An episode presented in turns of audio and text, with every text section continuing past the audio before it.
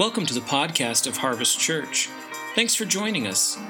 If you'd like to know more about our ministry, you can find us on social media or visit us at harvestak.com. We pray that the message would encourage you and challenge you to grow in your faith with Jesus Christ. Enjoy the message. Uh, today, um, we're going to continue along the lines of talking about the gifts that God has given us and uh, using those gifts to serve other people. Uh, we've been using 1 Peter chapter 4, uh, verses 10 and 11, sort of as a foundational scripture to, to describe this very thing. And I love this passage of scripture. Uh, for one thing, it includes all of us in it without any exceptions. And then it tells us what to do. So, very clear directions. Uh, it begins by saying this that as each has received a gift, and this, of course, is talking to the household of God. So if you're a believer in Jesus Christ, he is talking to you. It says that if you are a member, again, of God's family, then you have received a gift. Each one of us has. Now, there's always those who will raise their hand and say, Well, I don't think I have a gift. But the Bible tells you that you do. Uh, so if you don't think that you have one, you simply need to discover what God has given to you. That's the reason why we're having meetings like Seek and Find. The whole purpose is for us to get in touch with the Lord, with His program, listen to Him, and have Him reveal to our hearts what He has called us to do, what gifts He has given to us. So, Jesus promised us over in the Gospel of Matthew that if we seek, we will find right? So we can do it with faith, knowing that God will respond to us and that it's pleasing to Him. So each one of us has received a gift, and then it goes on to say the purpose of the gift is for us to serve other people. So oftentimes when we think of gifts that God has given to us, we think in context of ourselves. Nothing necessarily wrong with that, but we are not the purpose. We ourselves are not the purpose why God has given gifts to us. The purpose of the gift is so that we are enabled to minister to other people. Amen. It's not just so that we can somehow, in some way, please God with our good behavior or check off a box or accomplish something great in life. All of those things are worthy, but the main purpose, though, is so that we can reach out to other people. And in this, we reflect God Himself, don't we? The greatest example is Jesus coming to save us, right? We were on his heart and mind. And so we're simply emulating him in it. And honestly, to use our gift to serve other people, I really believe touches on divine love. It talks about the love of God. So the Bible tells us in 1 Corinthians chapter 13 that love is not self-seeking, right? But it considers others. It puts others above itself. And I think that that's reflected here in 1 Peter chapter 4 where it tells us, "Hey, God gave you a gift, now use it to serve someone." Right? And the exciting thing is, is that God is showing people in this church what gifts He has given them, and some of them are starting to take steps of faith and act on it. And let me tell you, when we do understand what God has called us to do and we start using those gifts, some of us already have, some of us are in the process, but this church will be changed and it will be a thing of great beauty and it will be a thing that is totally unique. Amen? Because he goes on to talk about. Uh, different broad categories of gifts. Here in 1 Peter verse 11 chapter 4 he says some speak some serve. Well these are very broad categories. In fact let's imagine for just a minute that god has given me uh, a gift to speak and he's given a gift to speak to you as well. But the way that that gift will be manifest is probably going to be different through me than it is through you right? And vice versa so we have these broad categories of gifts, but each one of us is unique. And so the way that that gift is expressed is going to be different, right? So there's variety. And he goes on to say that uh, we are stewards of the varied grace of God. So that word varied uh, indicates, I think, of a rainbow actually, a spectrum of different colors. That's the way that God works through us. Each one of us will have a unique expression of God's gift. Amen? So our gifts may be similar to one another, but the way that we put them into play will be different. And I think that that's a beautiful thing, and it lends color and, and um, it's exceptional about the body of Christ. So, this is our foundation. We uh, acknowledge that God has given to us, to me, to you, a gift. We want to use it to serve other people, right? And so uh, last Sunday, one thing that we discovered is, is that the motivation or the heart of service is love, should be at least the love of God. Amen? It's really the reason why. It's the engine that drives everything else. It's one thing to acknowledge, okay, I have a gift, I want to use it, but what should be my attitude? And attitude makes a difference. Would you agree with me? It makes a huge difference. I've discovered this in my studies at seminary just recently. Uh, I am required to do a lot of writing. Now, when I see that word writing, does that elicit a response of great joy in your heart, or do you think, oh, what a horrible, onerous burden that must be? Well, for the most part, I've thought of it as a great burden, although my wife tells me, you have a gift, you should use it, you should write, you should write books. I'm thinking, but that is such hard work. I'm not enthused to write too much. But just this year, after all these years of studying, I finally come to the conclusion that I'm going to change my attitude. And you know what I've started saying? I like to write. And guess what? I like to write. so when I was approaching it, oh no, another writing assignment. I have to write another essay. I really dreaded it. It made the whole process difficult. Are you with me? And so my point is simply this attitude does make a difference. And we talk about attitude a lot. We call it faith, for example. But love, love should be our motivation. In Galatians 5:13, it tells us this that we should through love through love serve one another. So I think of love as being the channel through which we serve. I see it being like the environment in which we're to serve. It is the purpose of why we're serving. And uh, let me just share with you an anecdote from my life, from my personal life. Uh, I think it was like a year or so before we moved to Fairbanks.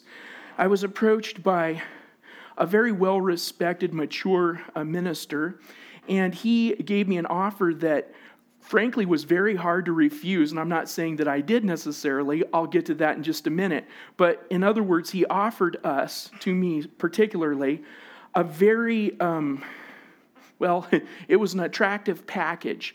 And he said, Hey, I'd like for you to come and be a part of my ministry. And uh, at the time, he offered a wage that was four times greater than what we were receiving at the moment four times greater. So just imagine that someone approaches you and says, Hey, I'd like to hire you. What are you making right now? You tell them what your annual salary is, and they say, I'll offer you four times more. Uh, would you jump at that right opportunity? Probably. It would at least be attractive to you, correct? You, you would at least give it some thought, let's put it that way. And in reality, we would probably jump up and down with glee and instantly say, Yes, yes, yes, hire me. I'll do it right now. Where do I sign? But at any rate, uh, this opportunity, this ministry opportunity, which was really a job, but in ministry, came with a very attractive uh, salary package. It came with lots of different benefits. It came with a position. It would have been good for me educationally. It just would have been a, a very a good thing for us financially, etc. But uh, as attractive as it was, and it was, it glistened like gold. Uh, Inga and I determined in our heart we're going to pray about this and see if this is what God wants us to do. So I just believe that that was the grace of God that enabled us because we just we were uh, pulling at the leash. We wanted to really say yes. But we determined, no, we're going to take some time off. We're going to pray about this and see if God leads us to do it.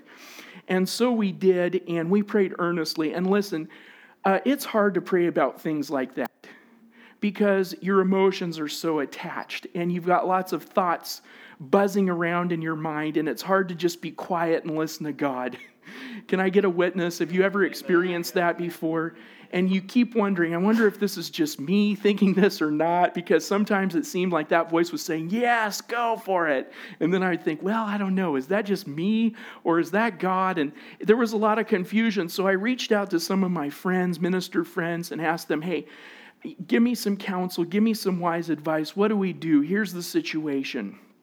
And for the most part, there were not too many people that were willing to take that responsibility, nor should they have. You know, you don't want to take responsibility for the direction of someone else's life, right? So you can pray for them and give them wise counsel in general, but boy, I would hesitate to make that decision for someone else. So most of them just encouraged us, but one person uh, asked me a question that really helped me out. In fact, it helped me to come to the right uh, decision. And he said this Now, ask yourself this question. He's talking to me. Why are you doing this? If you were to accept this proposal, why would you do it? Are you doing it just to get the benefits package? Or are you doing it because you feel truly called to that place and you truly love those people? Did you hear what I just said? So he directed me towards the love of God. Is love your motivation or is it just the large salary? And when he said that, it helped me divide, rightly divide between truth, right? And I was able to see I don't truly feel called to that place, nor do I have an unusual love for that people. Um, the, if I was to say yes, I would be saying yes simply because I want the benefits. And I realized that's not the right motive. Are you with me? Now, thank God for great benefits. I know you're a little disappointed. I was too, but still, right? Here's the thing though when we are motivated by love and we're using our gift to serve others, we are essentially sowing. And if we sow, what happens? We reap, right? If we give, we receive. So when we're in tune with what God wants us to do, we will be blessed. Amen? And we'll be doing things for the right reason with the right motive. Are you listening to me? Well, Pastor David, did you just admit, especially to the whole world through the internet, that you, um, well, maybe not. Um, anyway, did you just admit to everybody that, that you didn't passionately love those people? Listen, in a general sense, yes, but I didn't feel a particular tug towards them. And I don't want to explain that too much, but I couldn't honestly say, well, yes, that is my heart's passion. Are you listening to me? Right, yeah, right. All right. So love should be the motivation. What, why am I doing this? Is it just so that I can somehow please God with my good behavior, so that I can, again, check that box, uh, so that I can look good in front of people? Or am I doing it because I really love them and I care about them? Amen? And so uh, maybe if we were to honestly answer that question, we'd say, well, you know what? I'm not sure that love is motivating me. Well, here's the good news we can grow in love. And that's basically what I want to talk about today how we can grow in love. And uh, I think that all of us could probably say, or at least acknowledge, yeah, I could do some growing in love. That's one area that I could grow up a little bit more in. Would you agree with that? I know that I need to, so I'll just be the first to admit it. But um, yeah, it's, it's good for us to grow in love. And here's the wonderful thing the more we grow in love, the better able we are to serve other people, and the more gifts we will see in manifestation. I'm talking about gifts of the Spirit the more ministry gifts we'll see activated. Love is the key. Amen? And really, it is the, the essence of our faith. It's the reason why Jesus came in the first place. Maybe some of you will recall that famous passage of scripture John 3:16 for God and here's his motive so loved right not because he sensed obligation not because he was indebted to, to us, not because he just simply had to, but because he loved us, he sent Jesus. Amen? Praise God. So that's his motivation. We're just reflecting him. So here's the thing we can grow in love. And I think that all of us, all of us could stand to grow more and more and more in love. The question is, how do we do this? Well, let me direct you to a prayer that the Apostle Paul prayed for the believers in the city of Ephesus. So we're going to the epistle to the Ephesians, the third chapter. We're going to join the Apostle Paul in his prayer. I want you to notice that it is a prayer. So it's communication to God, and he's asking God to do something or do several things really for these believers. In other words, get this in your mind you can't do what he's praying about without God's help, first and foremost. He's telling you simply because it's a prayer, it clues you in we're going to need divine help with this. It's not something that we can just produce in and of ourselves. Okay? So here we go. We'll start with verse 14. For this reason, I bow my knees before the Father, from whom every family in heaven and on earth is named, that according to the riches of his glory, he may grant you. Remember, he's praying for these believers to be strengthened with power through his Spirit in your inner being, so that Christ may dwell in your heart through faith I think that probably most of us in this room today would say, hey, that's true of me. Christ does dwell in my heart through faith. I believe in the Lord Jesus Christ. I believe that he rose from the dead. I believe that he is alive. And if that's the case, this prayer applies to you. All right? So here we go. Christ would dwell in your heart through faith. That you, being rooted and grounded in love. Listen, just this morning in the first sermon, I realized what, it, what he's talking about here to be rooted and grounded in love. He's referring to what he just said believing in Christ with your heart. When you believe in Christ with your heart, he roots and grounds you in love. It's another way to describe our great salvation. Are you with me? It's something that God does. He plants you. Amen? The Bible often refers to the righteous as a tree, and we are the planting of the Lord. Have you ever heard that expression? Yeah. It comes from the Word of God. And so, through faith in Christ, He dwells in our heart through faith, and He has rooted and grounded us in love. Amen? Well, it's one thing to be rooted and grounded in love. To be rooted, that speaks of foundation. It speaks of a beginning, of a genesis. It's the beginning of the journey. Are you with me? But it's certainly not the end, nor necessarily even the process. So he says you're rooted and grounded in love, but here's the thing he doesn't stop there. That's not the end of the story. That you may have strength to then do what? To, what does he go on to say? Comprehend this is the eureka moment. This is when you get what we call a revelation or something. You get illumination. You comprehend, you understand. Talking about the mind, the heart, with all the saints. What is the breadth and length and height and depth, the different dimensions of God's love? And to what?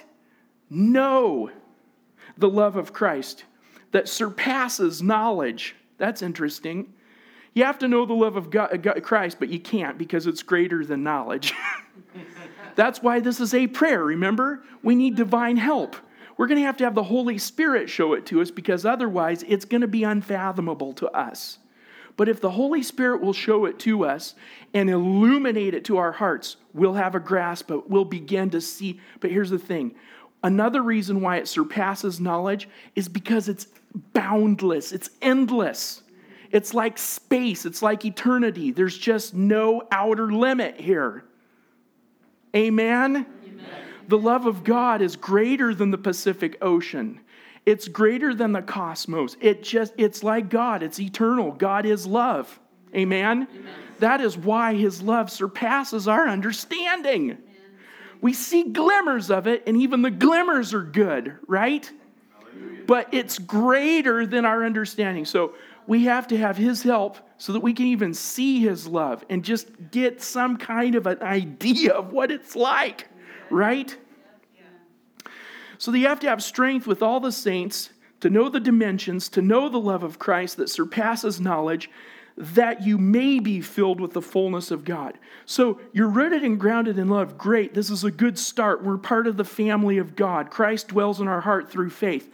But now he's saying, I pray that your comprehension and your knowledge of God's love would grow. Are you listening to me? Would expand and mature. That is how we grow in love. How? Through knowledge of God's love. Amen. We grow in love the more we know about how much God loves us. But do you know how quite a few people view growth in love, they see it as doing good works. So you say, How do you grow in love? And their response is, Well, I mean, I could do this and that and the other thing, all these wonderful things. They'll point to works, right? Well, here's the thing love does produce fruit. I think it would probably be fair to say about love the same thing that the Apostle James said about faith. Love without works is dead. It has to be accompanied by works, right? But don't mistake the root and the fruit. The root comes first, the root supports the fruit. Amen? So, how do you grow? All, all, these good works, necessary, important, wonderful. Yes, it's an expression of love, but how do you grow in love? You grow in love through the knowledge of how God loves you, not through your own works. Are you listening to me? And here's the beautiful thing about it the more, and this is going to be the very heart of my message, the more you know about God's love for you, the more productive you will be. Amen. There'll just be so much more fruit than if you're just focused on doing things just to do them and somehow create a lot of energy and a lot of motion. First of all, think how much God loves you and what that entails, and how He's not holding anything against you, and how He forgave you so freely every one of your sins. Amen? Praise the Lord. So, how do we grow in love? We grow by comprehending the love of God for, for me and for you. Make it personal. I grow in love by comprehending how much Jesus loves me. when I know that, Listen, loving others will just be a natural pro- byproduct. Right. Amen. You'll just be able to do it. You'll just reflect Christ. it's beautiful because it, it really glorifies Him. So, one of the first things that we should know about the love of Christ for us are what I call, and I believe even the Word of God refers to them as such, the commandments of love. For example, if I was to ask you, what is the great commandment? How would you respond to that question? How would you answer? What would you say? Well, let me help because we don't have time for everybody to reply, but probably you would say something like this Well, here's the great commandment that you love the Lord your God with all of your, are you ready? take a deep breath heart soul mind will you know all this all these different dimensions of your being and that you love your neighbors yourself. Am i right? Would that be probably the typical response? Correct? But here's the thing. Even your bible uh, is divided into what's called the old testament and the new testament. We know that there's an old covenant. Sometimes uh, the law that, that governed the old covenant is called the law of moses and then there's a new covenant, correct? In the blood of Jesus. We celebrated it this morning in communion, right? He said, This cup is the blood of the new covenant. That's what Jesus said when he instated the Lord's Supper, right? So we understand at least that there's an old and new. And so when you ask many believers who I think or probably, I'm just being facetious, but they are in the new covenant today, but you ask them, what is the great commandment? they'll give you the great commandment as dictated by the Mosaic law, by the law of Moses. Are you listening to me? And so the question I'm posing you today, to you today is this Do we have a new commandment that's in force in the new covenant that has been ratified not by the blood of bulls and goats, but by the blood of Jesus? And is there any difference between the two? I'm going to show you the difference. And listen, it's going to I like to say, it's going to bless your socks off and back on again. You ready?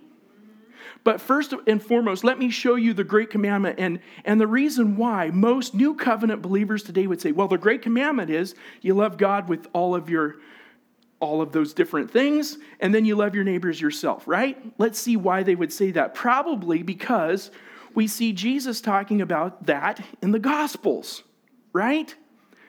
But when Jesus was ministering here on earth, clearly he had not yet gone to the cross. Am I right? right? On the timeline, had he? Had he shed his blood on the cross? Not when he was still ministering in the flesh, and I'm talking before the cross, obviously, right? He had not yet risen from the dead. So, in other words, the new covenant has not yet been fully instated. He has come to do this and accomplish the will of God and fulfill the law for us, right? And so keep that in mind when you read in the ministry of Jesus, the words he say, said have to be taken in that kind of context. And then you have to pay attention to who is he speaking and what the whole idea of the conversation is. Right? You ready? Here we go.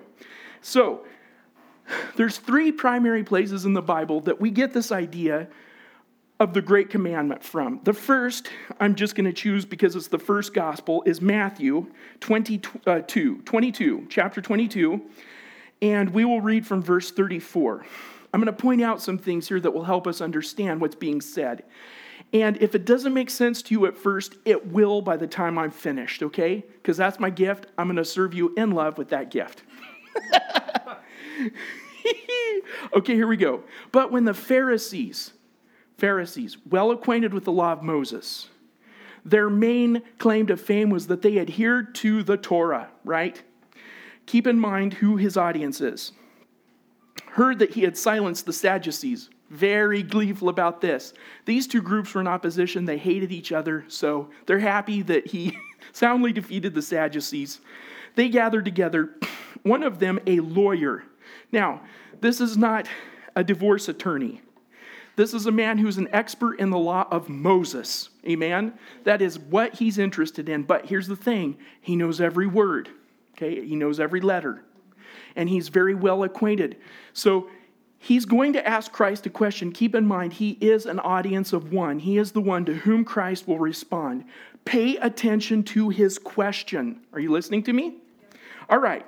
One of them, a lawyer, asked him a question to test him. Teacher, listen, listen, pay, please take, pay attention to his question. What is the great commandment in the law? He's talking about the old covenant law of Moses. He's not asking about a new commandment or a new covenant because he has no concept of such a thing. It hasn't been instated yet. Christ has not yet shed his blood on the cross. He hasn't risen from the dead. He hasn't ascended into heaven. Correct? So he's asking a, a direct question uh, specifically about the law of Moses. Am I right? And so uh, Jesus answers this man's question. He doesn't lead him off into some uh, weird uh, sixth dimension or something like that. He directly answers, honestly, fairly, directly answers the man's question. What's the great commandment in the law? Okay? He said to him, You shall love the Lord your God with all your heart, with all your soul, with all your mind. This is the great and first commandment. Hence, we get the concept of the great commandment. Second is like it you shall love your neighbors yourself. On these two commandments depend what? All of the what? Law, and prophets, right? So we're talking, definitely talking in context of the Old Testament. Are you still with me? The man asked a question about the law. Jesus answered his direct question. Jesus quoted the law of Moses. He wasn't speaking ad hoc here. He wasn't coming up with this on the fly. He quoted scripture. Are you with me? He does not say this is a new commandment. It's not a new commandment, it's hundreds of years old. Are you with me? And so the man wanted to know, distill for me, please, the law of Moses. Jesus does. Love God, love your neighbor. Amen? But this is all in context of the old covenant and the law of Moses. Do you get where I'm going? All right. Praise God for, for Rebecca. Okay, next. or as Ruben says, Becky. I don't know which one to say, but anyway, next episode, Mark 12th chapter. One of the scribes, I'm reading from verse 28, one of the scribes, similar to a lawyer, what does this mean? The man copied out by hand the law of God. He literally is acquainted with every letter in the law. Hence, we get the phrase, the letter of the law, because they used to copy it out by hand, Nathan. It's very difficult, but boy, would you know the law. Am I right? So, again, an expert in the law. One of the scribes came up and heard them disputing with one another, and seeing that he answered them well, asked him, Which commandment? He's not asking about the new covenant. He has no concept of the new covenant, right? When he says commandment, he's talking about the law of Moses. is the most important of all? And Jesus answered. And again, he responds from Scripture. I'm not going to read all that, but he says there's no other commandment greater than, le- than these to love the Lord, love one's neighbor. And uh, the scribe said to him, You're right, teacher. He acknowledged that he had answered correctly according to the law. Remember, this man can hardly ask a question outside of the context of the law. It's his whole world. It's the way he thinks. It's what he works on every day. He's asking a question about the law, and Jesus, Jesus simply answers his question. Are you still with me? Yeah. Okay, so we call this the Great Commandment.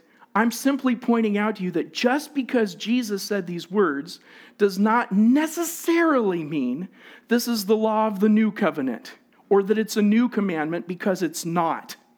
It is not new. Are you listening? Thank you. Thank you for listening. Got to quit saying that. I believe you're listening. I'll just accept it by faith, Nathan. And so Jesus even makes this comment You're not far from the kingdom of heaven. He makes that comment. But listen, not being far and being in, totally different things. Praise God, you're not far, but you are not yet in. Can't talk to you about a new covenant and a new commandment yet because you're not in. And he didn't know that the door was standing right in front of him. I'm talking about the scribe. Here he is, Jesus. I am the way, the truth, and the life. No man comes to the Father except through me. Right? So here's the door. The guy doesn't realize it, but the man was literally not too far from the, from the kingdom of heaven. Glory. So, how does Jesus answer his question? He quotes Old Testament scripture. So far, nothing new. He's just answering people's questions accurately, right? One more because I have to convince you, right? In the mouth of two or three witnesses. I like three if I can get them. I'm sorry, the Lord sent me here. It's not my fault that I'm your pastor. Okay.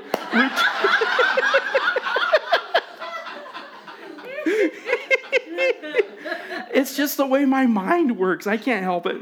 Sure. Okay, Luke 10. Here's one more quick illustration of this, all right? But but but seriously, if you ask believers today, what is the great commandment that we live by today? What will they do? They'll quote the law of Moses to you. Most of them.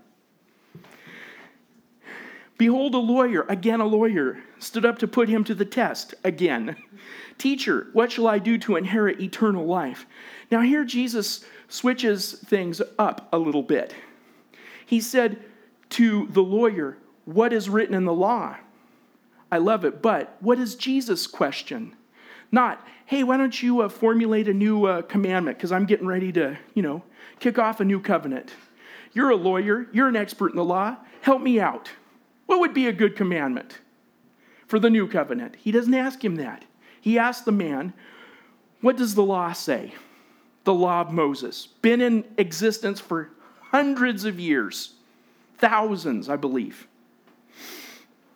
How do you read it? The man said, Well, love the Lord your God. Here it is again, with all your heart, soul, strength, mind, and your neighbor as yourself. He said to him, You've answered correctly. What was Jesus' question? To know if the answer is correct, you got to know the question, right? Jesus says, What does the law say? The man told him what the law said. Jesus said, That's right. That is what the law says. Did he say this is a new uh, covenant commandment? Not a word about that, did he? He simply affirmed that's what the law says. That's right. Amen. That's the whole point of the law, right? Uh, do this, you will live. So, I wonder if there is a passage of Scripture in the Gospels, in the ministry of Jesus, where Jesus gets off of the Mosaic law track and gets onto some new, fresh track. Is there? And I'm here to tell you there certainly is. And yet, so few of us are aware of it at all. And we definitely don't call it the Great Commandment for some reason. Although what I'm about to show you is indeed a new commandment for the new covenant, and it applies to you and me today. Amen? Amen. Wait, well, I believe, I, I, I too admire the law. I revere the law. It is holy, it's God's word. Amen? It was given to reveal to us the character of God, His righteousness, His holiness, to show us the way that we ought to live, and yet the weakness was actually our weakness in that we could not perform it. It showed us what we should do, but it couldn't empower us to actually do it. Thus, God instated the new covenant that fills us with the power of the Holy Ghost. And now I have power, amen, yes. to live for God. So, what role does the law of Moses take today? It's doing the same thing it always did. It's showing us who God is, who we are, that we fall short, and we need a Savior. Woo, wait a minute. Print that on a t shirt, please. if you're asking for a quote from the sermon, there it is. About the law, that is, right? That's the purpose of the law. But I wonder if there is a new commandment of love given to new covenant people that applies to us directly today. Well, let me show it to you. It's John chapter 13 and verse 34. Now, thankfully, there is a blessed shortness to this new law. we don't have to take a huge, giant gulp of air and say, You must love God with all of your heart, soul, strength. It's much shorter. So that's the good news. John 13 34. Now, Jesus is not talking here to scribes and lawyers and Pharisees. He has a different audience. He's speaking to his own. I'm going to call them God's flock. Different. His disciples. Audience, totally different. Right? And listen to what he says, the very words he begins with. He's not going to comment on the law of Moses. Hmm? A new commandment. Listen, here is a very amazing revelation. It's not new unless it's new. It's not new if it's the same as the old, otherwise, it would be old. Right. I want that on a coffee mug, please. a new commandment means a new commandment. It's new. It's different than the old one. right? So let's read the new commandment of love and see if there's any difference between it and the law of Moses commandment to love. Here it is. A new commandment I give to you that you love one another, just as I have loved you, you also are to love one another. And then he goes on to say, That is an indication that you're my disciples. But that's not part of the commandment. So he repeats twice love others, love one another. So if we remove one of those, we could say this. Here's the shortened version As Christ loves me, so love I you, or so I love you. Christ loves me, I love you. That's the new covenant commandment of love. Question Again, is it different from the Mosaic version? Yes. Answer quite a bit. What is missing, if you will? What is not present in the new covenant commandment of love that was present in the Mosaic law? Here it is, and it's startling. Are you ready? Fasten your seatbelts. This is going to be a ride. There's no mention of loving God. Wait, wait, there isn't. I know I just shocked you, but read it. Is there? You got to read it for yourself. A new commandment I give to you that you love one another. He repeats that twice. Just as I have loved you. So listen, he doesn't command us to love God here with all of our strength, soul, might. That's missing. And then he just goes on. And so we're puzzled. Why is like the most important part not here? Right? But here's the beauty of this. What is here that was not present in the Mosaic version? God's love for you. I hope that shook you to your very core. That's what's here. God's love for you. Moses said, You love God. Jesus says, I love you. so you love. Mm, come on! Sorry, my little microphone flew off. I got so excited. This is like feeding me candy, brother. That makes me happy. Glory to God. So, here's the, here's the deal no need to command it. Why? Because if you know how much God loves you, how much and strongly and full and complete is the love of Christ for you, loving God, it's not even an issue. You will love God. You don't need to be commanded to love Him. When you look at the cross, and see the price that was paid for you, your natural response is, I do love you. Thank you. Amen. Amen? You end up loving God so much more than when you're commanded to do it. Right? So, what was the problem in the law?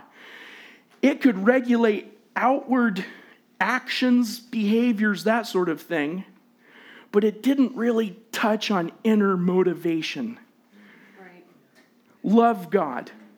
So, how did they do it? They did it their best by just obeying the law and trying to do everything that God said, right?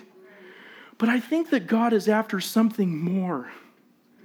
I think that He's after your heartfelt love that comes from the very core of your being, not just outer adherence to rules. Are you listening to me? So, here, in my estimation, is not only the new commandment, but the great commandment. God loves me, I love others. And here's another beautiful thing about this I love it. It's the wisdom of God. When you know how much God loves you and has forgiven you and accepts you, loving other people gets a whole lot easier. Amen. That's what empowers us to love other people. When I'm struggling to love some people, a certain number of people that are very close to me in my life, um, my wife will often tell me, Remember how much Christ has forgiven you?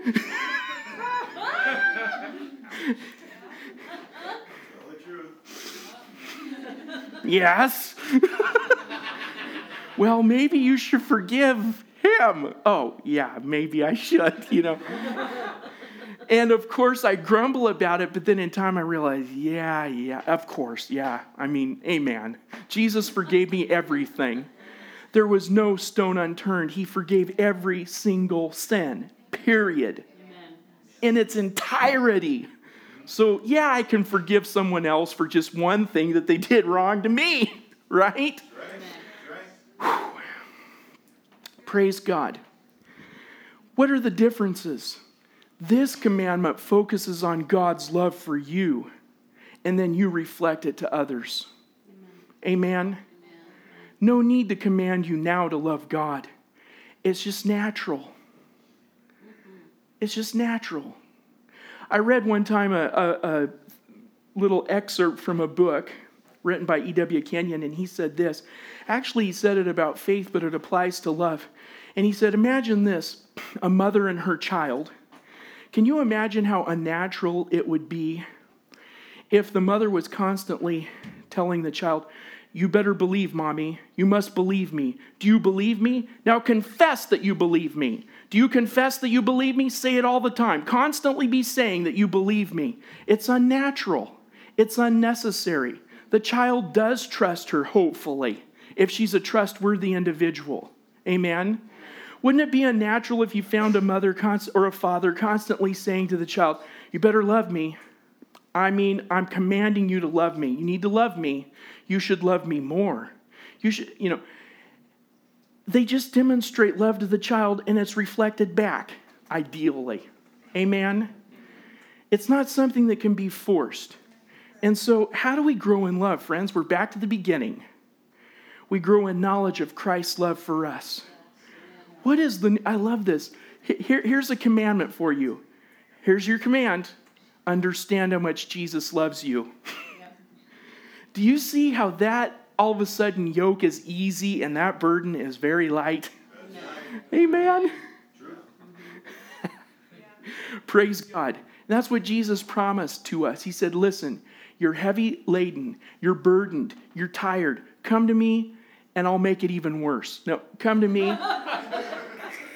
You'll find comfort and rest. Didn't he?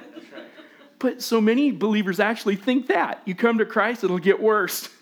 But he's saying, no, you come to Christ because they'll take the law and say, and then what Jesus did is he made it a whole lot worse. It's like, well, it, we couldn't fulfill it back in the olden days, and now it's even worse.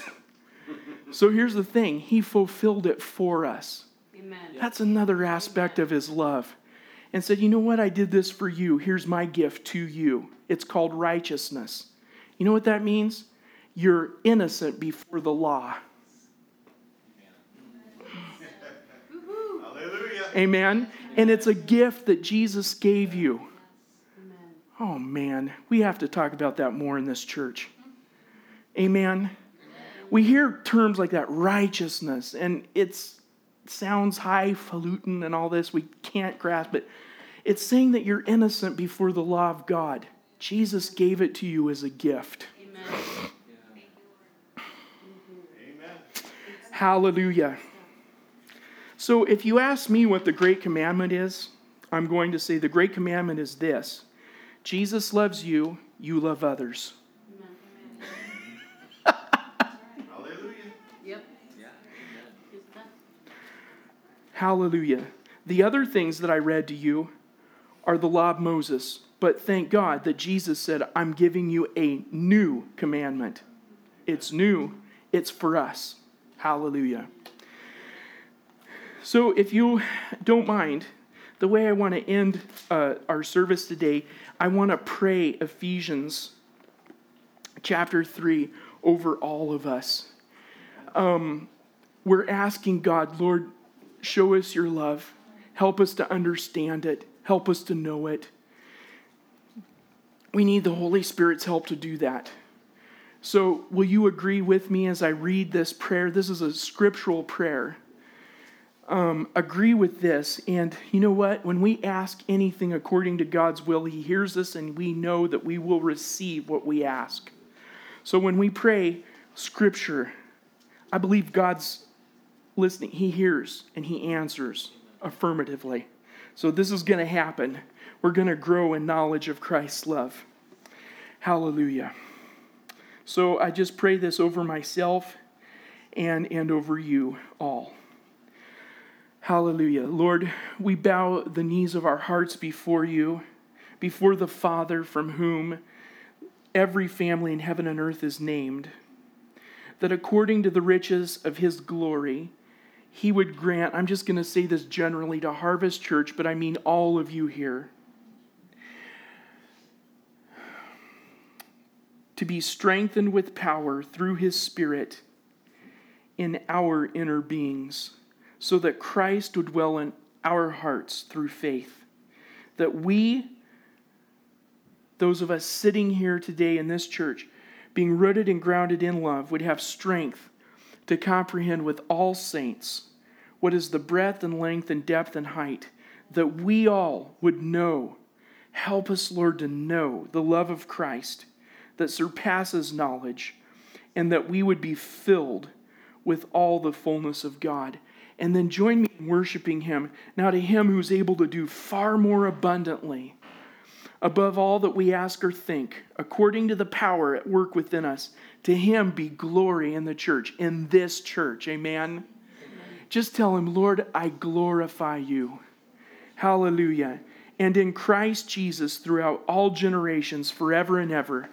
Amen. Thanks for listening. If you enjoyed this podcast, be sure to like, subscribe, and share it out across social media. If you'd like to know more about Harvest Church, you can visit us at harvestak.com. Thanks again for joining us.